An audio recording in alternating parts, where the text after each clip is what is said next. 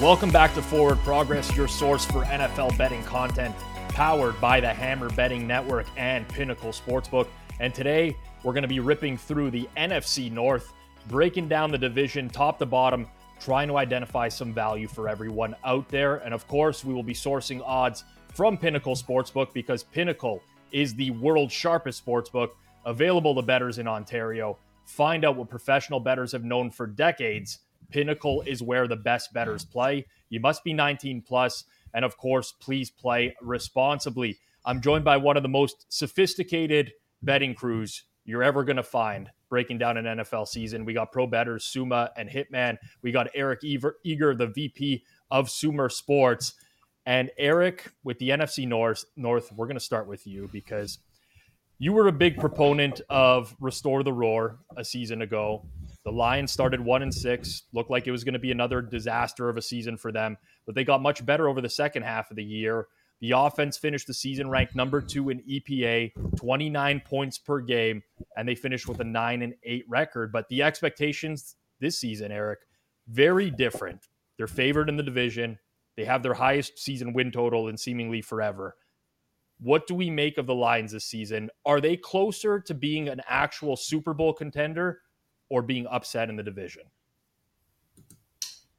Uh, no, they're very much closer to being upset in the division than being a Super Bowl contender just by by the by the sheer odds. I will say, like they've done some things that I don't think are great for them long term, but have addressed immediate needs. Like getting a linebacker in the first round should help them stop the run. I think if they stop the run as a league average team last year, then they they make the playoffs. Uh, offensive line's great. Defensive line, I think, is emerging. The coach does most of the right things in game. Uh, clock management's a little bit rough for him, uh, and they were able to retain both coordinators, which to me is the is the that's the bull case for this team. I just think that there's you know at wide receiver, I think that they're a little thin. Uh, in the secondary, they did some things to help themselves, but I still think they're a little thin there. Uh, so with that, I do think that they have you know NFC Championship game ceiling, but they're much more likely to to get bested in the division by a team like Green Bay or Minnesota than they are to uh, you know uh, make the NFC Championship game or, or win, play in the Super Bowl. Hitman, your thoughts on the Lions heading into the year? I'm, I'm not sold on them as the the price that they currently are in market and for the division. And I just think that everybody's assuming such a big leap for them, but there's still some questions with this team. Obviously, Jameson Williams was going to be a big boost to have somebody now next to Amon-Ra St. Brown, but he's going to be suspended for the first six games this season. And you have a quarterback, like, let's face it, like Jared Goff, although he has exceeded expectations with the Lions so far in his two seasons, it's probably average at best, but slightly below average starting quarterback. And then you have a bottom third defense that is is with him. So obviously their defense it did get better in the offseason with some of the additions, specifically a lot of the additions in their secondary. But it, it's still a team that I just don't see the type of uh, of roster that that should be warranting just this much of a price apart from teams like Minnesota and Green Bay in the division. Sommer, you're nodding your head there. Do you echo that statement? Absolutely agree in, in all areas. Um, I think what we saw from from Jared Goff last season, efficiency wise, was probably healthy his ceiling, and a lot of that also came from playing behind. I think Adam Chernoff had a very good breakdown on that on his podcast recently, and offensive line is looking good, but it's only Amon Ra St. Brown over the first six weeks. They basically have no one at tight end. Jameson Williams, despite being that that high potential guy, we have not seen it on the field uh, at all so far because of his injury, and um, now we are basically saying, oh, that guy has to hit basically his expectation starting in week seven for this um, offense to make a leap forward.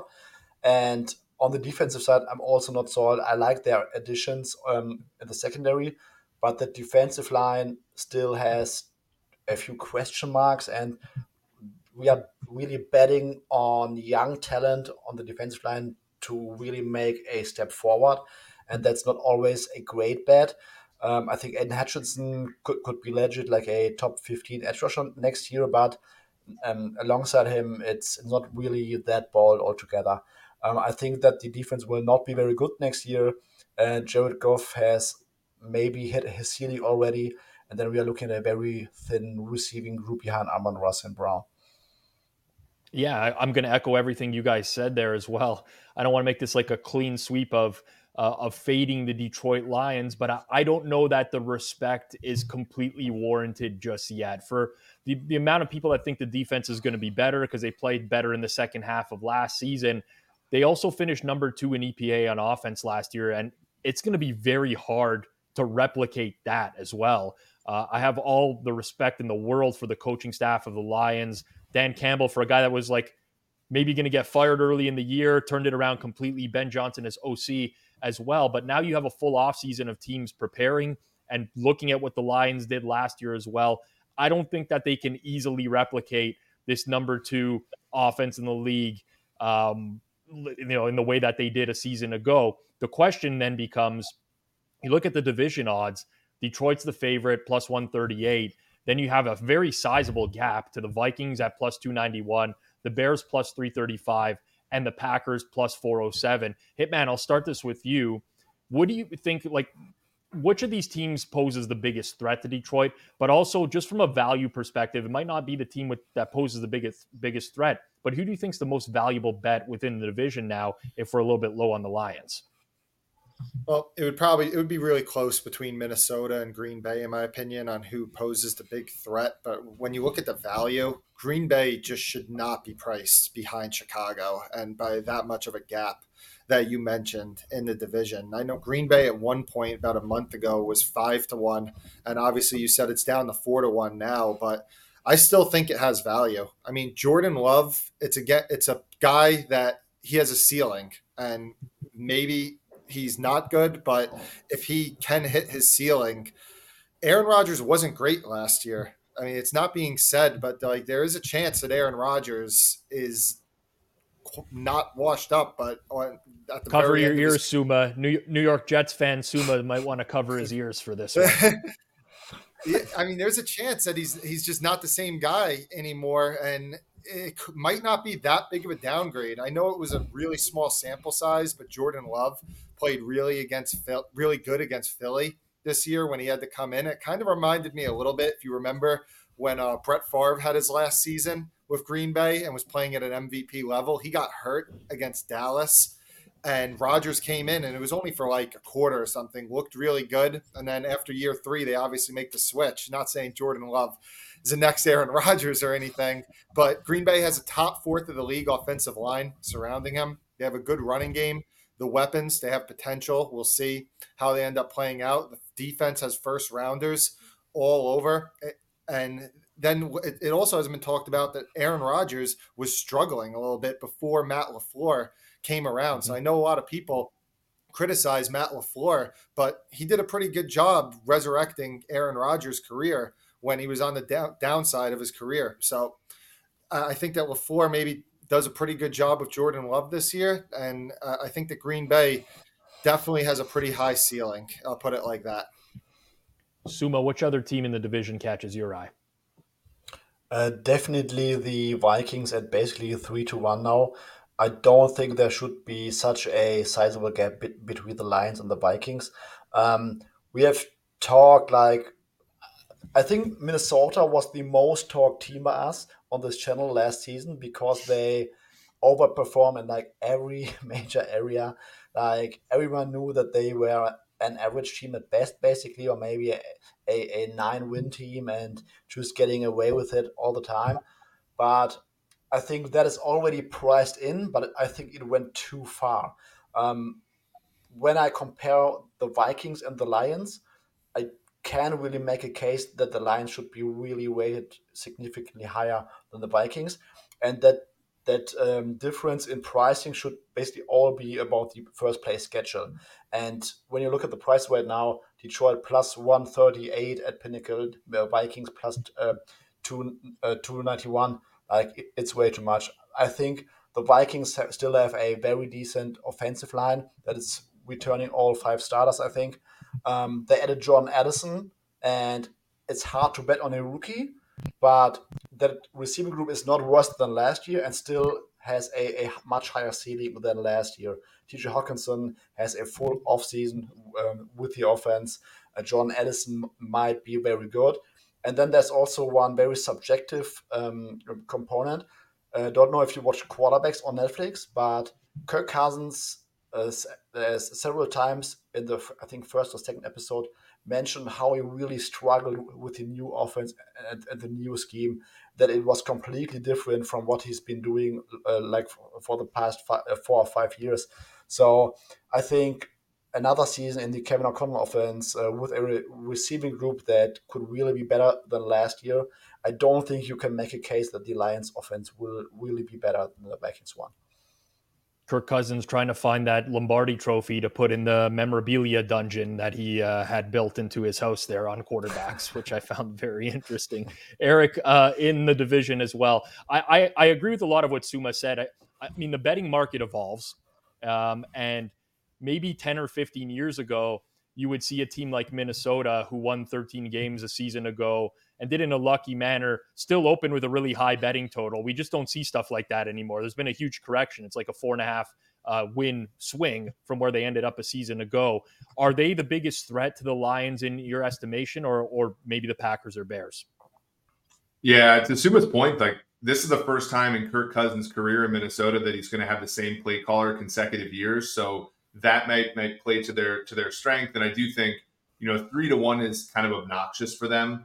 Um, but it is Green Bay, right? Like Green Bay being, you know, the, having the having the worst odds in the division when, you know, we're not even sure that Justin Fields is a competent NFL passer. It is is to me way too much. And like the way I like to think about it, Sommer brought up, or no, uh, Hitman brought up was like before Matt LaFleur, we're talking about a what was it, seven, eight, and one team, a six, nine, and one team, Aaron Rodgers in 2019 kind of having a Minnesota like 13 win year where it's a bunch of close games, the statistics aren't very good. And once he started coloring in the lines a little bit on that offense, it was night and day. And last year, you could tell he kind of wanted to be an artist again.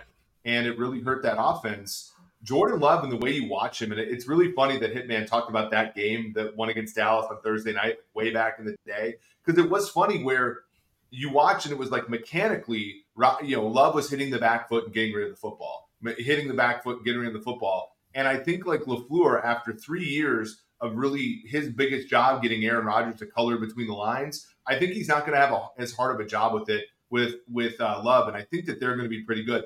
Beyond that was everybody hyped up their defense last year because of draft picks. And we every time you look at the market pre and post draft, you just see on average the draft doesn't change markets. It's it's a year or two into the future where the draft really starts to do things. And I think Devonte Wyatt, Quay Walker, I think that defense kind of lives on some of the promise that they had a season ago. Not a top ten unit, but at least like a top half of the unit, uh, a league unit, so that they can support what's going to have to be what a top two thirds of the league offense for this team to make the playoffs in the NFC. Yeah, for sure. Um, we haven't talked much about the Bears at all, and that might be for good reason. Does anyone have a like some sort of strong stance on the Bears this year? Because personally, I could say when they made the trade for DJ Moore, I was like, okay, this offense now has some upside. I still think the defense is an abomination, really, but you look at the defenses within the division, there's a case to be made that a lot of the defenses can struggle and there's going to be a lot of shootouts within that division. Does anyone think that the Bears are ready to take that next leap this year, or is just this a team that's maybe on the ascent? I'll start with you, Sommer. Just just give some quick thoughts on Chicago. I mean, a leap would be winning six games, which is probably like a not so bad uh, projection. I just don't see it with Justin Fields. I had a tweet today comparing his second season to Josh Allen's second season, and a, lot of people over the course of the offseason were making the the comparison between the, the both uh, situations like Josh Allen st- still was, was not good in his second year uh, was was throwing to I think John Brown was his leading receiver and both uh, got a got that wide receiver one going to their third year and stuff like that but Justin Fields was still so much worse than Josh Allen in his second season. Like we all know that he's capable of, of doing some great stuff um, on design runs or even on scrambles. But if you really want to uh, go towards the playoffs, at some point you have to throw the ball and, and do it at, at least at an average level. And like last year, uh, 40, uh, 54.4 passing grade, uh, minus 34.5% DVOA, dead last, like 10 percentage points behind Baker Mayfield. Um, minus 0.13 EPA per dropback on non scrambles, also dead last. Like when you compare these two com- uh, two situations, okay, but these are just two completely different head starts, and we are basically asking Justin Fields to make an even bigger jump than Josh Allen made in his third year to really take the Bears to like their their ceiling this year, and I just do not see it. I, I still think they they are the uh, worst team in the division. I also agree agree with Hitman who made that point earlier on the show. Bad defense, and I, I just don't see how just having DJ Moore um, um, is going to make Justin Fields look like a much better passer in, in year three. We're going to get into our regular season win totals here in a second, but for those of you who like to consume uh, content in written form, there's a full NFC North divisional preview over at sumersports.com that Eric wrote himself, which you can check out pretty in depth and they're doing that over at sumersports.com. So be sure to check that out um, over the course of the off season as well. And Eric, we're going to start with you in terms of giving out a regular season win total here. So Green Bay, Chicago, both lined at seven and a half. Both teams juiced to the over. Chicago minus 138 to the over. Green Bay minus 123. Vikings win total eight and a half, over minus 131. And then we have the Detroit Lions favor in the division, who have the highest win total at nine and a half, juiced slightly to the over. If forced to play one thing in the NFC North, what is it and why? Yeah, the NFC North, the only the only division with fewer expected wins on the market is is the AFC South, which we did last week. Um, I'm going to take the Green Bay over at minus 123 at seven and a half wins. All right, just Hitman. a lot of reasons, you know, a lot of reasons there. I don't yeah. Yeah, it's Green Bay over for me. It's Green Bay over for me. Um, I will say that I like some of the bigger payout lines on Green Bay, whether it's division or an alternate regular season win total, because I think that Jordan Love does have a pretty high ceiling with this team, but I will acknowledge that he does have a four, a low four potentially. But uh, regular season win, it, Green Bay over seven and a half would would be my play. Sommer, to you. I thought about going with the Lions under just uh, so that Joey Knish has uh, something to, to rave about. But I'm going with uh, Bears under seven and a half plus, uh, 116. I think um, going over seven and a half at basically minus odds, uh, they would need to win five games more than last year. Um, and with everything that I've said, you are basically betting on Justin Fields to make a strong leap to Green Bay, Minnesota, and and Detroit, um, basically playing slightly below expectation, in my opinion. And when you look at that schedule um, of the Bears, I'm just not seeing eight wins, and um, at, at under seven half, we're getting plus one sixteen, a pretty good price, in my opinion. Well, I was opposite of Eric on Wednesday on our win total. I didn't set these background lights green for no reason. They're there for a reason. I'm piggybacking on the Green Bay Packers win total over. Uh, I'm pretty high on them relative to market, whether that's in the regular season win total market, the division, uh, Matt LaFleur coach of the year. I mean, I, I, think that there's just so many derivatives of Green Bay that I would like to play this year. And that doesn't mean that we can't be wrong. And Jordan Love might be terrible, but I do think that there's a team with significant upside and with so many question marks in the division uh, I do like the Packers win total over as well. If you enjoyed today's video, make sure you smash that like button down below, subscribe to our channel, and of course, set notifications so you get notified every time we put out new content here in the future. We're going to be dropping a lot more videos leading up to the season. We're now down to two remaining divisional previews that are left on tap next week. It's going to be the AFC East and the NFC East. And we'll be exploring some betting markets at Pinnacle as well, giving out some bets on futures heading into the year. So stay tuned for that as well. For myself, Eric Eager, Fabian Sommer, and the Hitman, this has been Forward Progress on the Hammer Betting Network, presented by Pinnacle Sportsbook. We'll catch everyone next time.